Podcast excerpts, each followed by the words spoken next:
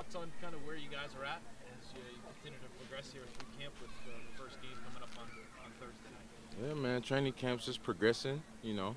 It's progressing each day, getting better each day, building off our fundamentals.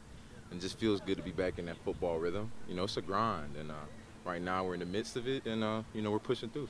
You guys uh, got a little chat with your coach. What was that kind of just a mental uh, Yeah. you know, wake up call for you guys? Definitely just refocusing, getting back, you know, sharp, focusing on details, you know, a little refresher. So.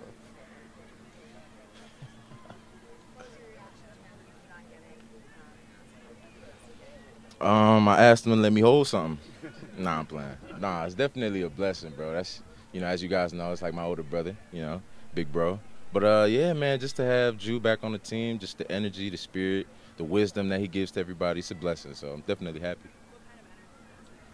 I mean, you guys, you guys see it. You guys see it on the media. Like, exactly who he shows you guys he is is exactly who he is. So just high energy, you know, a lot of joy, you know, a lot of excitement, all that stuff. So just everything all around. What have you learned from him? What have I learned, bro? Are we talking football, non-football? Whatever you want. I'll stick to football then.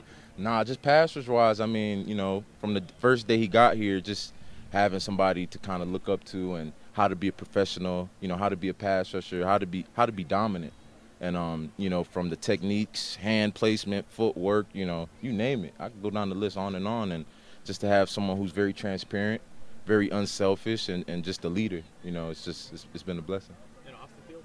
Yeah, and off the field, I mean, yeah, just taking me under his wing and just, you know, whatever I may need help with, you know, family stuff, whatever. Like he's always been there to just listen and, you know, treat me like his own little brother. So, yeah.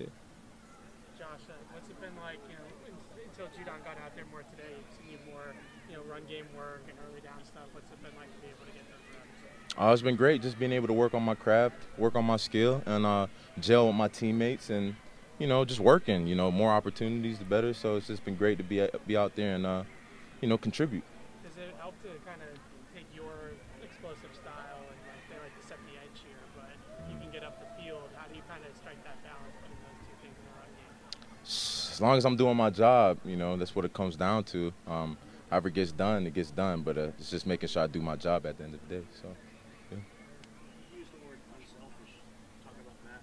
How does that manifest itself? How does it take place on the field? What do you, what do you see? I mean, just whether he's communicating with the person next to him on, you know, how things should play, whether it's on the sideline, you know, what he's seeing, what he thinks could work, and, you know, whether it be just, you know, picking a guy up, you know, whether if his morale is down, just, you know, the list goes on and on, just unselfish, you know, it's, it's never really about him. He's just seeing who he could help.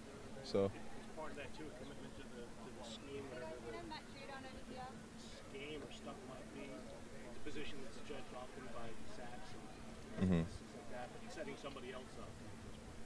I mean, yeah. I mean, Jude, it's, he's just going to do whatever is asked of him. So, at the end of the day, you know, whatever job he's told to do, he's going to get it done best he can. For sure.